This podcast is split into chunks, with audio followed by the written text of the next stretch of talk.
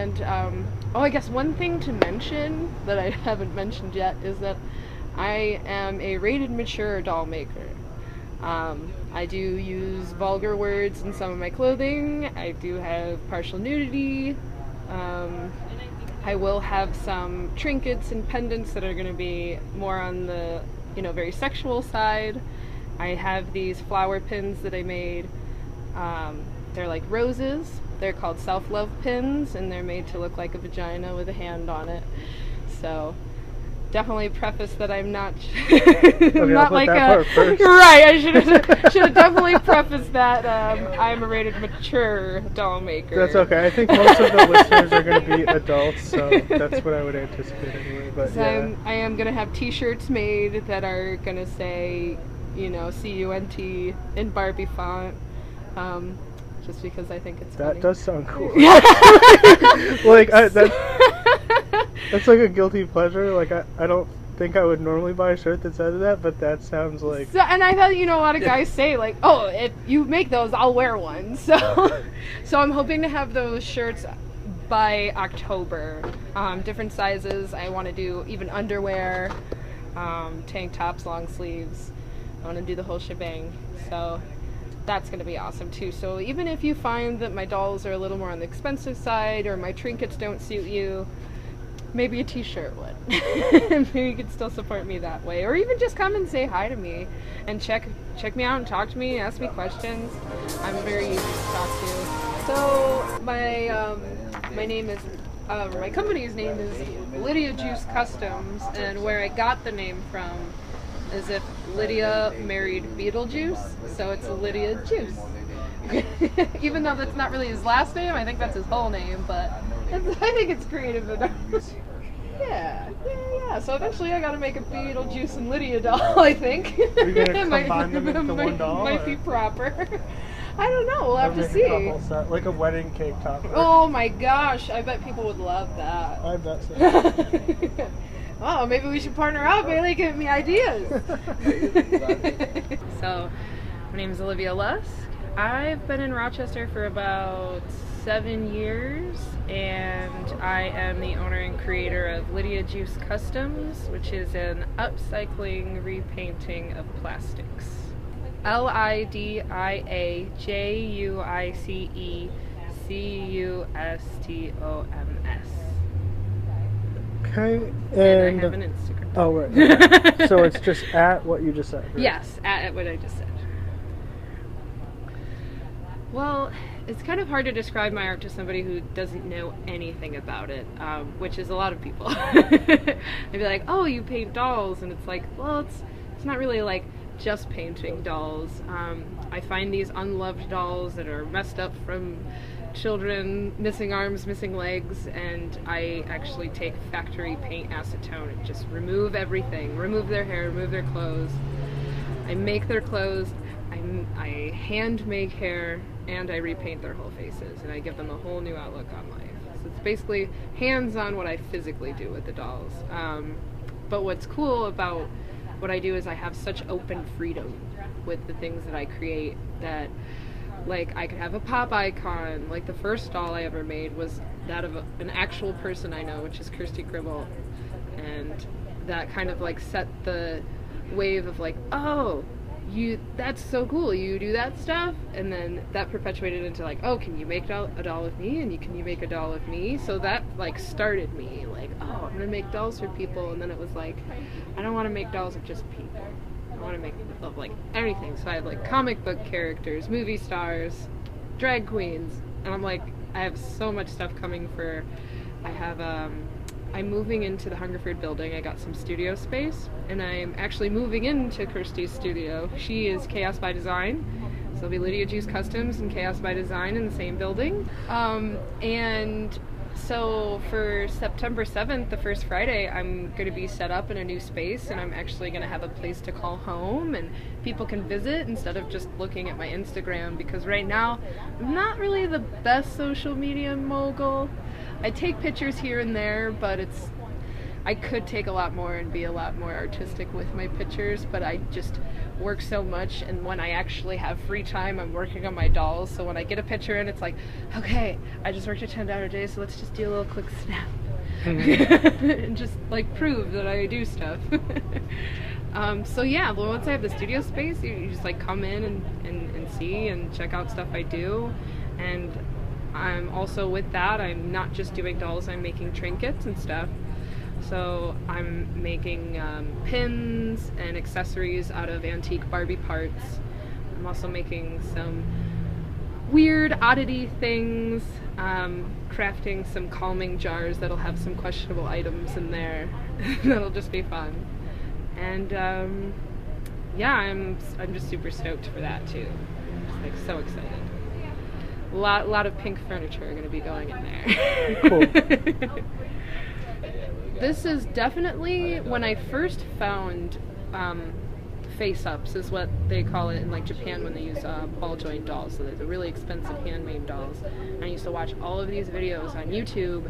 I was like, oh, I want to try this, you know. And this was like 10 years ago. And when I found out all the stuff you had to get to do it, I was like, crap, I don't have that money. So I ended up using like whatever I had at home, like nail polish, permanent marker, and I made my first doll, and she was cute, but she wasn't really like all the way there. And I kind of just like put it off for a while. And then I had the money to get all the supplies, and I decked myself out. And I started one, and when I did, I like sat there for like 8 hours and just worked on one, and I couldn't believe how like the time went by and how like absorbed I was into this project, making this little mini human. So eventually my end goal is to learn casting and sculpting to make my own ball joint dolls, which are insane to make. They take about 6 months just to get a wiring bodice going. So once you get to that point of learning how to wire and sculpt and sand and finish and prime, you can actually cast those pieces. So you don't have to make another whole creature. You can be like, oh, I like the torso of this one I sculpted, and I could put it on this body, and I'll get to a point where I just make a beautiful miniature human from scratch and not, you know, borrowing another item that I am recreating.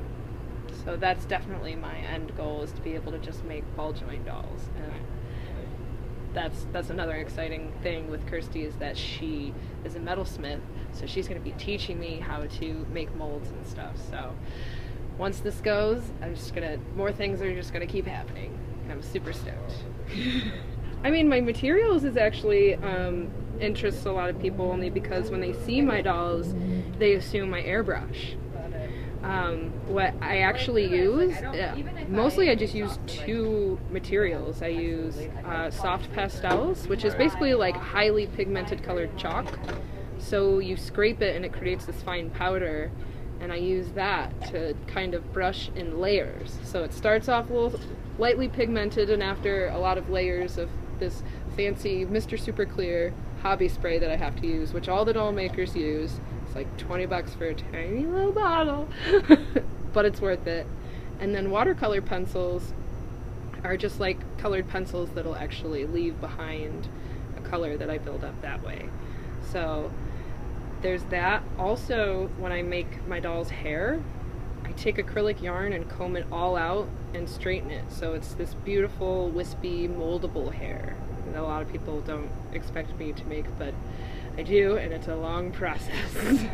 And then obviously everything else is just fabrics that I find. So Green is an amazing place. I don't know if anybody's ever heard of it, but it's like Goodwill for sewers, and they have scraps and yarn and lace and buttons and anything you can think of. So it's just so wonderful to go to like a local place where grandmothers have handed down all their old fabrics, and you just get scraps, and you find the most amazing things there. And I have two dolls that I'm working on right now, which are like pinup dolls. So I found like little cherry prints and little heart prints, stuff that you would probably have to buy a yard or something of, where I could just get a scrap for $1. That's just awesome to me. And anything else that I make accessory-wise is just out of air-baked clay or just acrylic paint to like paint the old shoes into something different. Yeah, so right now what I'm doing is I like put a hold on my custom orders while I'm working on like a release. Oops, sorry. So with a release I like to have like 4 to 7 dolls, which means I'm spending all my time on those dolls, so I don't have time for custom orders.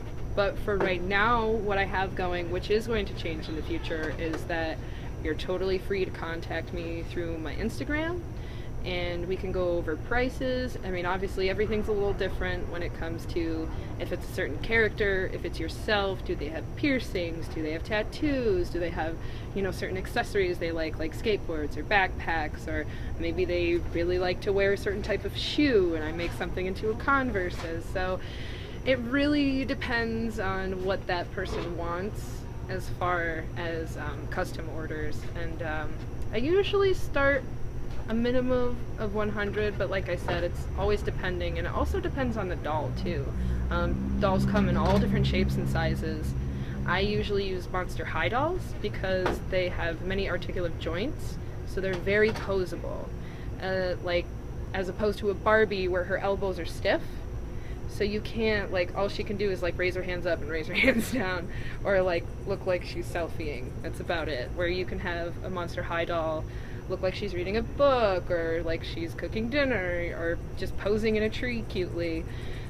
So that's why I like to use those, and they come in different sizes as well. They come like 12 inches all the way up to like 20 inches. And it could be a scavenged doll, or you could buy a new doll. If you buy the doll, then it takes away from the price of ordering, because I'm not going to have you pay extra for a doll that you give me to use, but if I use a doll from my arsenal, then it's a different price. But once I get into the studio, I will have a website going, so we could do like order sheets and really have a full customized sheet, and then it will calculate all the prices for you. Awesome. Yeah.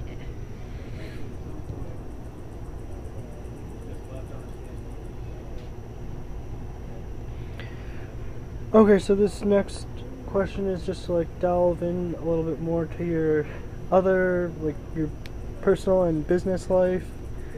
If you want to talk about, I mean, I know them obviously, but your jobs, and also like your background, where you came from, but also like what else you've done in art before this, and if you did like any kind of formal training in art.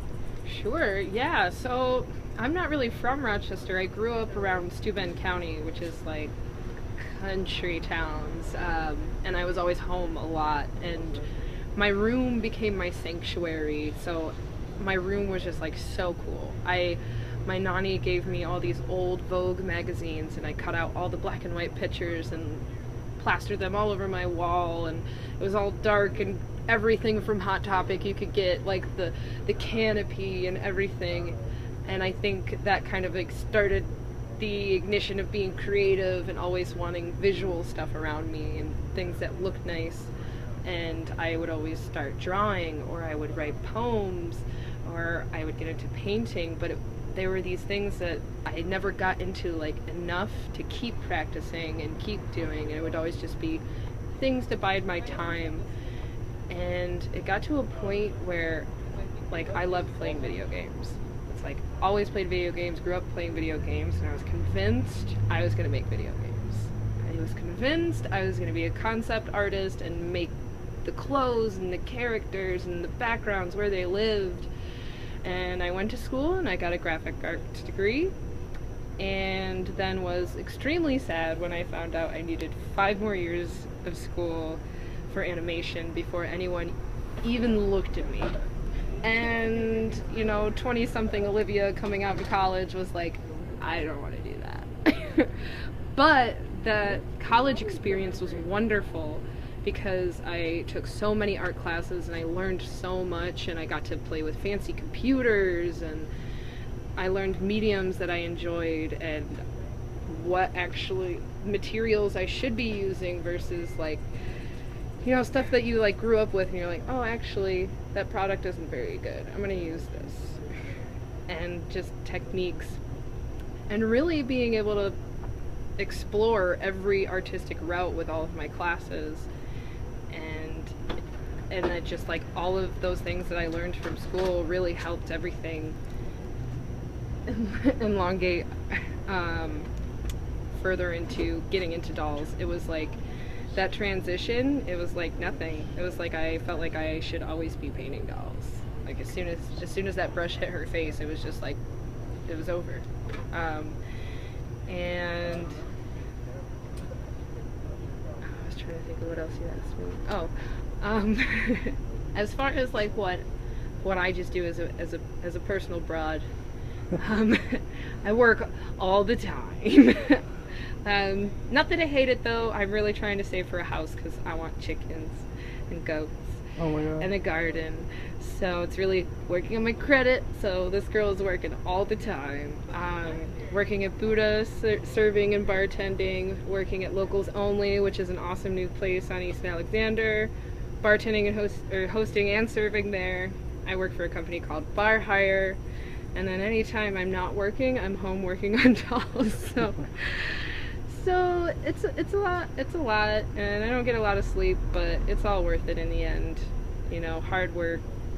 Eventually you get to the, you know, you work hard and then you get to the part where you get to party harder. It's just, that's just a little bit down the road for me right now.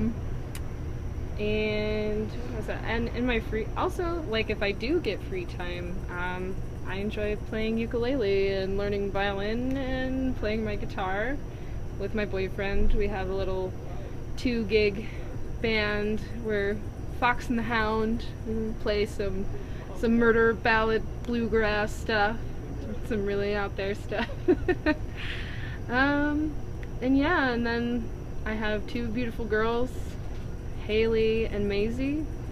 They are 10 and Maisie's gonna be, I think she's almost 6 now, but they're my dogs. Oh, okay. you really had fun with that one. Mm-hmm. I was like, wow, I didn't think so. I'm a dog mom. I love dogs, and that's another reason why I want to save for a house. Is I want to be a foster mom for unloved dogs, or dogs that, you know, Christmas puppies that get sent back to the pound, or dogs who can't walk anymore, or dogs who have no teeth or have no legs. Like, I want to help all those babies. Eventually it's my dream, just have a small farm, save dogs, and paint dolls. Do you still play video games? Oh yes, definitely. Okay. Definitely still play video games. Do you want to say a favorite game of the moment or of all time? I will definitely say I am a Sony girl. I grew up with PlayStation. I still have every single PlayStation I ever had in my house. PlayStation 4 has come out with some awesome titles in the past couple years. Obviously The Last of Us. And waiting on the sequel for about 3 years now. It's supposed to come out this year or next year, but they'll probably push it to like next fall because they are killing me inside. Horizon Zero Dawn was another beautiful game. It was so well done. It's like one of those games I watch that I'm like, I wish I was part of making this. It's just so visually beautiful. Post-apocalyptic world, but with machines, and you don't really know what's going on, and the story is just so beautifully done. You're just so ingrained with it. You're like, who is this character? What is going on? And then you find out, and you're like, oh my god, that seems like that could happen, and now I'm scared. So, yeah. And then I love playing Call of Duty Zombies. That's definitely... Not good at the online stuff. I die like 2 seconds going into an online match, but if I play zombies, I can get at least to round 22. Nice. At least. I saw that Horizon Zero Dawn game and I thought it looked good, but I was so like, good. It looks so good. How can it actually be? I thought it was being hyped up because a lot of other things weren't coming out that year, except for like DLCs. And I'm like, come on, Sony, I need something. And I played it and I just couldn't put it down for the most part. There's times when I had to be like, go to work and be like, I just want to get to the next part so I know what's happening. What do you love about making art? I think really it's creating something with your own like mind and then translating that to your hands and then seeing a physical piece. That part is almost enough, but then it's once other people see that piece and know that you created that from your mind and your hands, it's like a second like, thank you. Like, I appreciated it, but knowing that you do too, like, that gives me life. Like, I know I love it, but knowing you love it makes me love it that much more, and makes me push to get that wow factor up. And I'm always thinking of ideas. I can look at a doll and be like, oh, you know, I'm going to turn it into this, or I'm always thinking like, oh, how would people take this doll? Like, for example, I'm in the middle of making a Tank Girl, and she has very, very visible breasts. So it's like, oh, those look very real. But it's a plastic doll. It almost makes people be like, oh, should I not look at those? And I love that. It's funny, and it's, you know, like, it makes me feel good, like, oh, like, I made some realistic movies. And like I said, it's like that creative mind. You always have these ideas floating around in your head, and you, like, it's almost like a buzzing noise, and you can't, like, the buzz doesn't stop until you make that idea. And I think I've always had that, even as a kid, and, like, growing up, I always wanted to do stuff and make stuff with my hands, and, like, use my hands and have pretty things around me. So it, like, weirdly turned into me making dolls. And I guess I never got rid of liking dolls. And I think for a while it was like, I play with dolls, and then I was like, still getting dolls at 12, like, still getting dolls at 15, and then none of my friends are getting dolls anymore, but I still want dolls. So it was like this shame thing of like, okay, well, I'll put it off. And I think when I just left college and I picked up that doll, and I was like, man, it's been so long. And then from there, all of a sudden, I'm getting, like, garbage bags full from my friends, and now I just can't wait until I have too many that I need, like, a storage compartment or something. Like, I just want all of them. Why would somebody want one of my dolls? Like, why do they need one? Like, why do they sell them? Like, why? It's something you can't get anywhere else. Well, it is. It's definitely, it's definitely one of a kind object. I guess, how would I explain this? Even though it's already been a doll, it's something that I've hand created, and like I said, if I think of dolls like I want people to think of them when I have an idea. When I did my Halloween release, I did Wednesday Addams, I did Eleven from Stranger Things, I did Marie Antoinette with her head taken off, and I did this, like, creepy nun witch, and I was really trying to create a wow factor. I mean, Stranger Things too, like, I had my release on the day the show came out. So it's really, like, trying to cater to people, but not, like, be so commercial about it. It's just, like, ideas that I really love, and sometimes I have to get over that and be like, well, I have to think about what other people would like too, because not everybody likes what I like. And what I want from people to see in my dolls, even if they're not a doll collector or they've never really had an interest in dolls, I want my pieces to speak for themselves and be like, oh my gosh, I'm a huge Tank Girl fan. I, like, need that. I need that in my life. Or my Wednesday doll, who just went to my friend Amber Rump, who's apprenticing over at, oh gosh, what's that tattoo shop? Forget now. Artisan, yes. And she just wanted her to have on her shelf and just hang out, and that's awesome. So she gets to hang out with a bunch of little creepy stuff on a shelf, and, you know, she's the only doll on the shelf, but yet she wanted it. So I really think it's like a eerie, collectible, like, different factor. Like, people are like, oh, like, this doll that you have, you can't get another one of it. There's only the one. And I have that doll. So nobody else has it. All my dolls have collector number series on them.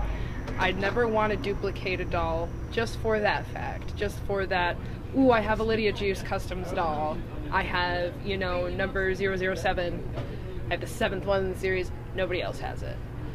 And kind of like, almost like a trading card system. Like, maybe it'll get to the point where some people are like, oh my god, I love you know, your doll or my doll, we could trade sometime, or maybe they hang out together and they do like photo shoots. I don't know, that's what I do with my dolls. And then as far as, what was the second part of that question? Just like one more time, tell everybody like your Instagram and like the Hungerford information. Right, so yeah, follow me on Instagram, that would be awesome. Just so I know that people like my content and they want to see more. It makes me want to put out more content and show people more what I do, because a lot of the time I feel like a lot of people wouldn't be interested in every single aspect of me doing a doll, but I don't know that, because it's just what I do. And so yeah, follow me on Instagram, you can message me, comment on my stuff, I'll totally answer. Lydia Juice Customs, no spaces, no capitals. And September 7th, I will be at the First Friday in the Hungerford building along with Chaos by Design. We are sharing a studio. I'm also having a grand opening the first Friday in October, which is like announcing that I am in the studio. It's going to be like a welcoming Olivia to the Hungerford Halloween party, and we're going to have live music, and it's going to be spooky. Yes? I'm sorry to be nosy. Crap, I lost my thought. First Friday in October. Yeah, first Friday in October, big Halloween party, announcing that I'm there. I'm going to have a lot more stuff. Well, yeah, I was going to ask if you could do the whole line of the Watchmen dolls. Oh my god, those would be so cool. They probably made action figures up when they made the movie. You know, and there are some people who are out there who take, like, action figures and make them more realistic. And that is amazing to me. I'm not the only doll painter out there. You should definitely, like, hashtag face-ups, hashtag doll paints, and look it up, because you'll see some phenomenal work out there. It's just great. It's a great field to check out. Awesome. Yeah. Cool. So that was the... Yes. Do you have a favorite author? Probably Ursula K. Le Guin. Oh, cool. Yeah. What do you like about Ursula K. Le Guin's work? Well, she was one of the first, like, really big fantasy writers that was a woman, and not only that, but her story is super unique and interesting. Not just the word Earthsea, which is the book that I really loved growing up, but like. She just has a really unique voice, and a really, I think being a woman gave her a different kind of fantasy voice in general that I'd never heard before. And it's melancholy, but it's really deep and awesome, and I love her style. Do you think there's any like messages that you picked up in her work that were like philosophical or, you know, moral lessons that she imparted to you? Oh yeah, definitely. I mean, the karma is too much of a blanket term for what she kind of pushed in that story, the Earthsea trilogy, but kind of like the consequences of actions, and you know, she talked about balance a lot, balance between, you know, darkness and light, and it was an interesting take on things where, you know, normally there's like in that whole genre there's like the, you know, this is good and this is bad and this is bad guy and big guys and everything, but like the main character makes a lot of mistakes and really fucks things up, and it made him really human to me. So yeah, I just thought it was, you know, it was a lot of a coming of age story too, you know, self-reflection and actually really philosophical story for a fantasy. Cool. Yeah. Just curious, have you ever seen any of the I don't know if you really call them movie, but like movie adaptations? There's the Tales from Earthsea by Studio Ghibli. You know, I avoided them. There was the one from the Sci-Fi Channel that was like fully whitewashed. That was one thing that I loved about it. It was like all people of color, except for I think like in the second book there was like a people that were like Caucasian, I guess. But like that was also one of the first times people had like written that way for fantasy, so that was really cool. And yeah, so I was really mad that they did that in the sci-fi series, so I didn't watch it. And I heard it was bad anyway. And yeah, I think it was pretty bad. Yeah, and then the Ghibli one I heard was really pretty, but just didn't really come together story-wise, or didn't like follow the story. So I was just like, I've learned my lesson when it comes to books that I love that are adapted into movies. Is that usually they're terrible, and or they just don't live up to the books. So instead of getting angry, I just don't go and see them. Gotcha. Yeah. Cool. Do you have any other favorite authors? Yeah, a lot of YA stuff really spoke to me, you know, and still does. Like A Wrinkle in Time when I was growing up, and The Giver, those things. Clive Barker's Deep of Always. And then, you know, later there was like The Count of Monte Cristo. I really loved and James Clavell wrote this book called Shogun that was really great. And I love Phil Tadek's short stories. He's like a really great science fiction writer that unfortunately has had a lot of bad adaptations made of his stories, but he tells really good, like, really like trippy, kind of heady, you know, what if scenarios. Which are really cool. I saw Scanner Darkly as a movie. Oh yeah? What did you think? I liked it. I mean, it was also interesting because they did like the whole rotoscoping animation for it. So that's cool because people don't do that often. Yeah, it's really impressive. Yeah, I think it worked out well for that one. So I can't kind of compare it because I haven't read the book. Sure, so. Sure. Do you have a favorite illustrator? I really don't. I have too many that I love. People I'm following right now a lot would be like Matei Scalera, Ian McHugh, Joshua Middleton, Carla Ortiz. I love her. Fiona Staples.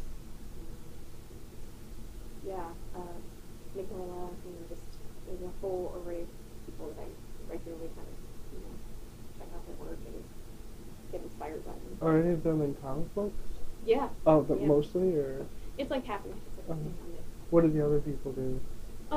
You know, or like, you know, Brian Travis, who I grew up with, and Alan Lee, like they were like book illustrators. So like when I went to school for illustration, I was more into like book illustrators, and sometimes those people became concept artists.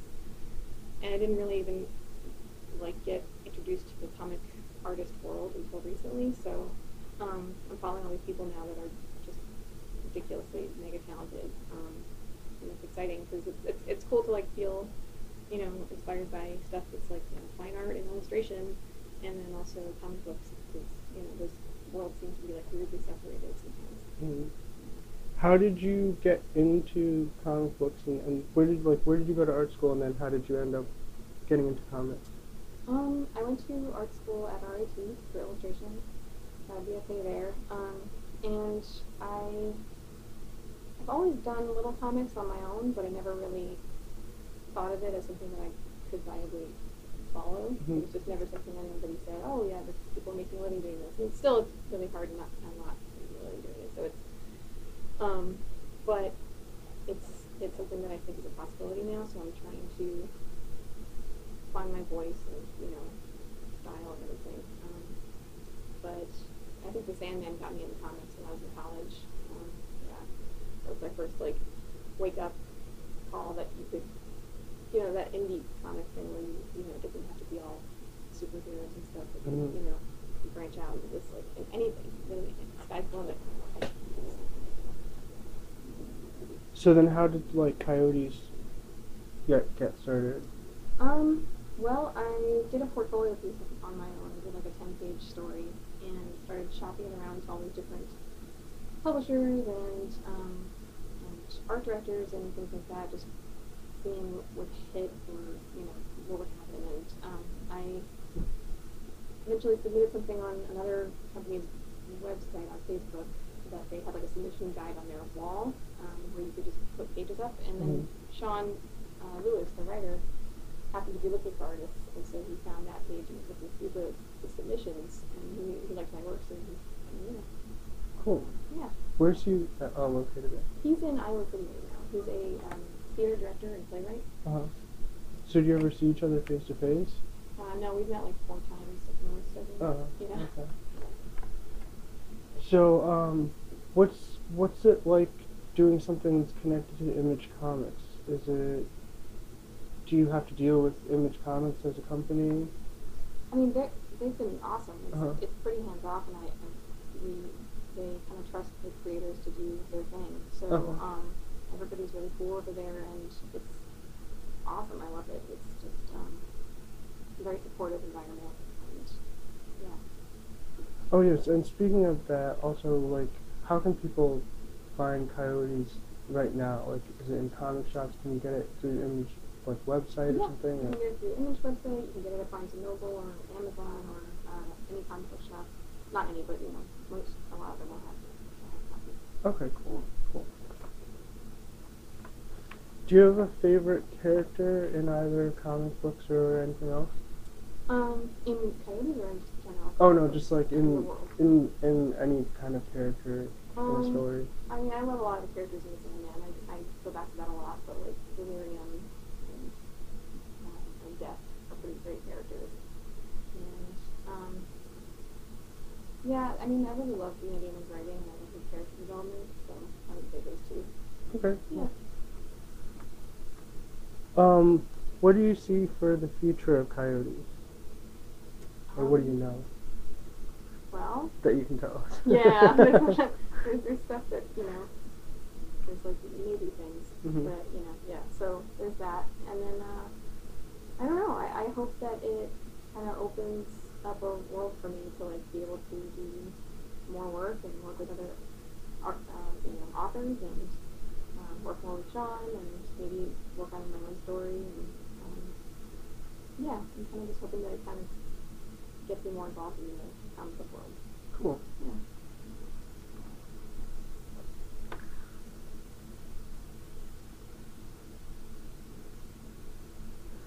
Do you plan to stay in Rochester for now?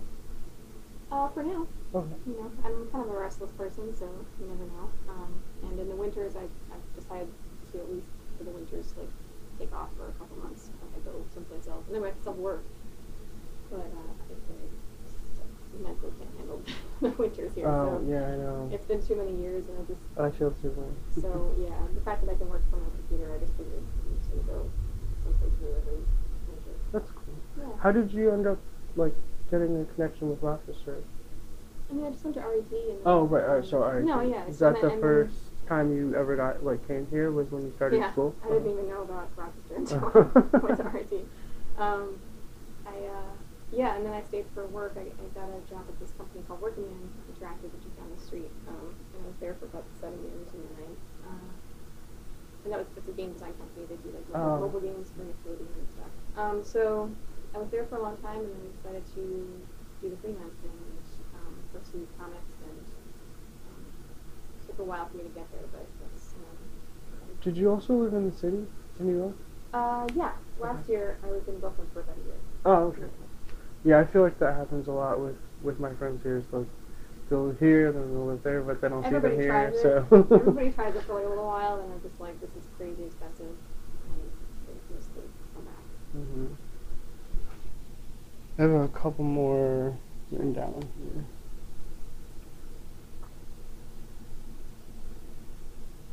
Oh, well, this was just a comment, but, so, actually where I'm going in a few days, I'm going to Denver, and, my grandmother has a condo there. She passed away, but her condo is left in our family.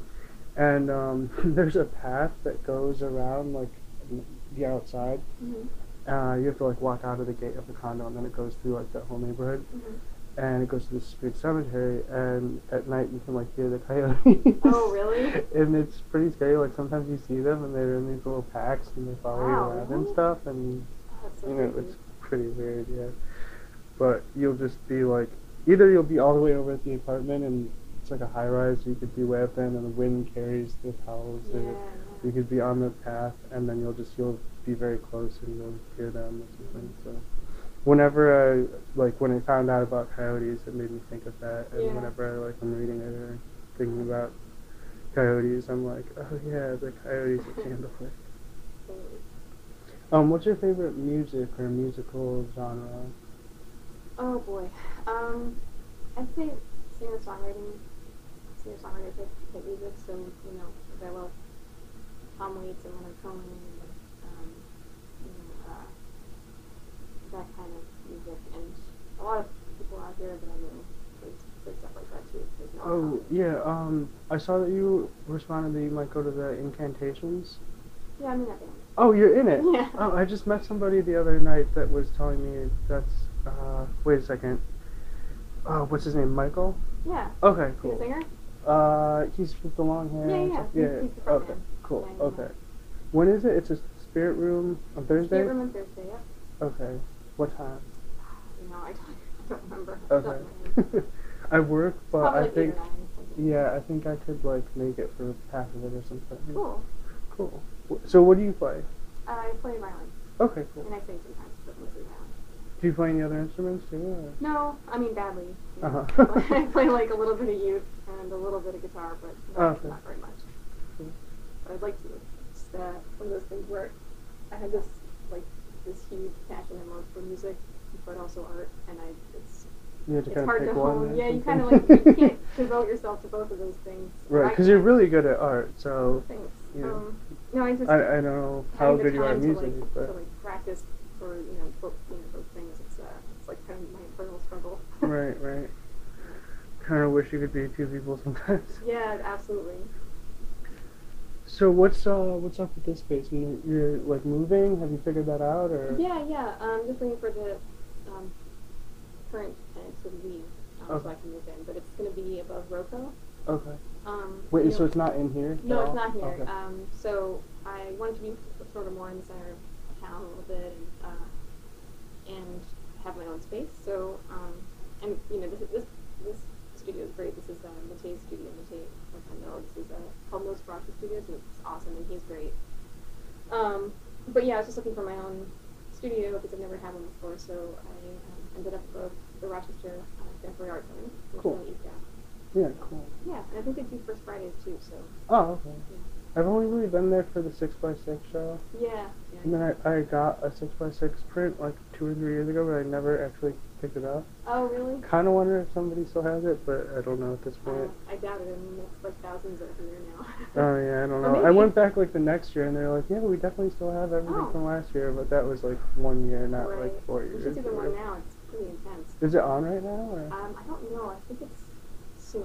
Okay. I saw like what they had up, and it was just like covering. It was really cool.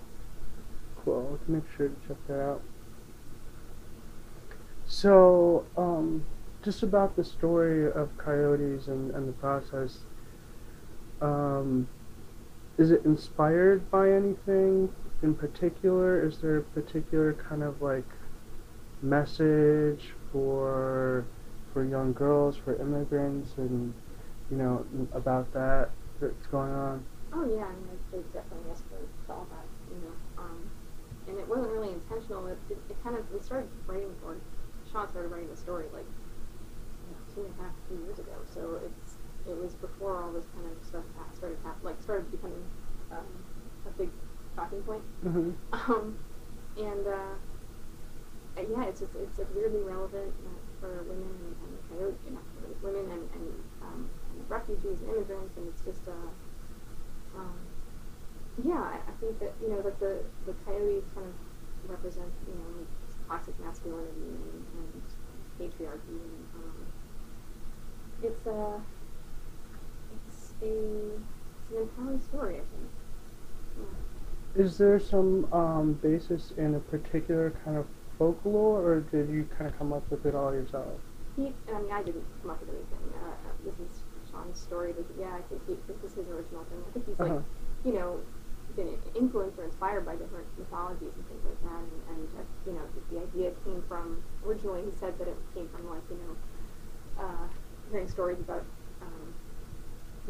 coyotes bringing people and trafficking and things like that, and then talking and then thinking they were actually coyotes, and then taking that idea and spinning it into this whole story. So, yeah. Cool. So that's kind of what I thought. But so, do you ever Does she ever work with you on the story part of it? Yeah, we definitely bounce ideas back and forth with each other. He calls all the shots, but he's really inclusive and collaborative about everything, which is really fun. Like, you know, he'll be like, well, what about if we did this? And then, you know, I get to be like, well, yeah, or like, I don't know, what about this instead? Or what do you, you know, like it's a very, it feels more like a partnership rather than being like directed, which is really cool. And so then as far as the art, since like you're the artist, so you do the lettering, like you do everything as far as every aspect of the art. Okay. Yeah. So that's like, because that's a different process than like a comic book that has a different person to do or a different team or whatever to do every like aspect of it. That's like the traditional way to do it, is having like the job be broken up into different, which makes a lot of sense because the turnaround time is really fast. But because of the digital age, I think it's just like a lot of people started just compressing all those jobs into like one or two people. So, and I just, for this issue number 5, I just started working traditionally again.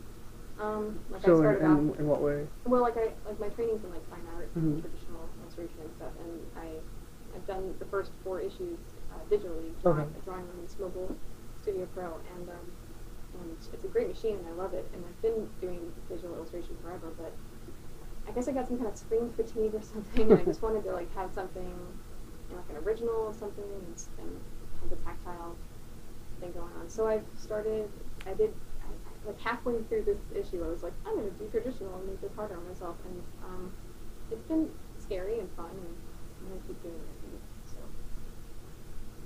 So how do you kind of plan the layout and the panels and everything like that?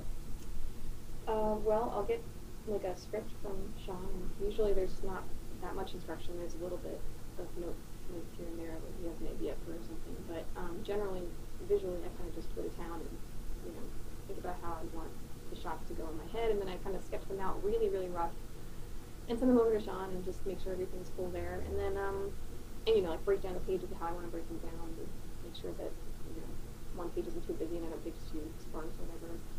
And then, yeah, once I have the basic idea down for like all the different poses and stuff and lighting, I will have my friends come over and we'll do like a big like reference night, and they'll all just like, I'll go from page to page and panel to panel, and just like, okay, now do this, and now do that, and now like hold this thing like it's a sword and do this, and so we'll do this like whole thing in like 1 or 2 shots, and then I'll go through the pictures and I'll use those as reference to look at while I'm drawing.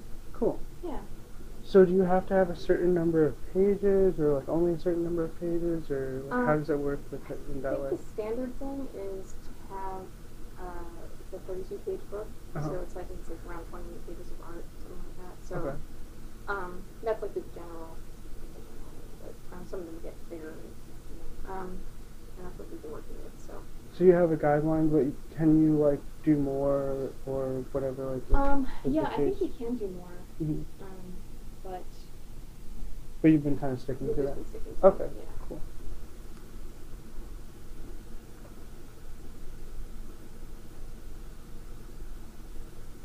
So do you have like special connections with like Comics Etc.? And I noticed like you were also at Midtown Comics.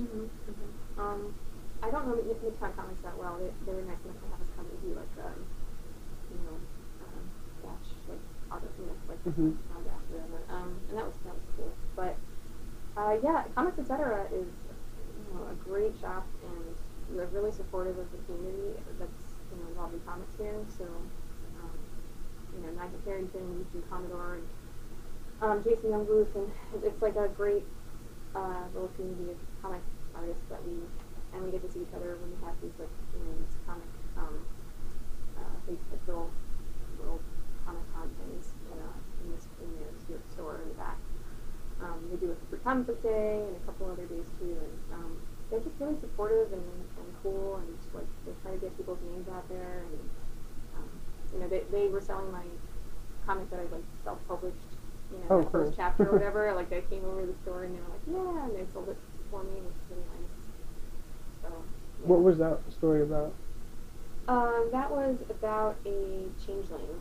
And the story has changed a lot in my head, so I'm gonna probably redo it once I get the time. You do want to come back to that? I do want to come back to it. There's too many ideas for it, so. Nice. Yeah.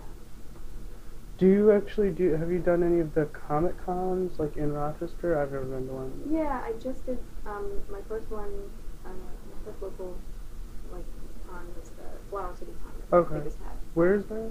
It's at the Riverside Convention Center. Yeah. And is it a lot of local people, or is it just also? It's mostly like, I think it's mostly local and, and like Western New York or New York. Okay, cool. Yeah. It was really fun. So that was just recently? Yeah. Okay, cool. Gotcha.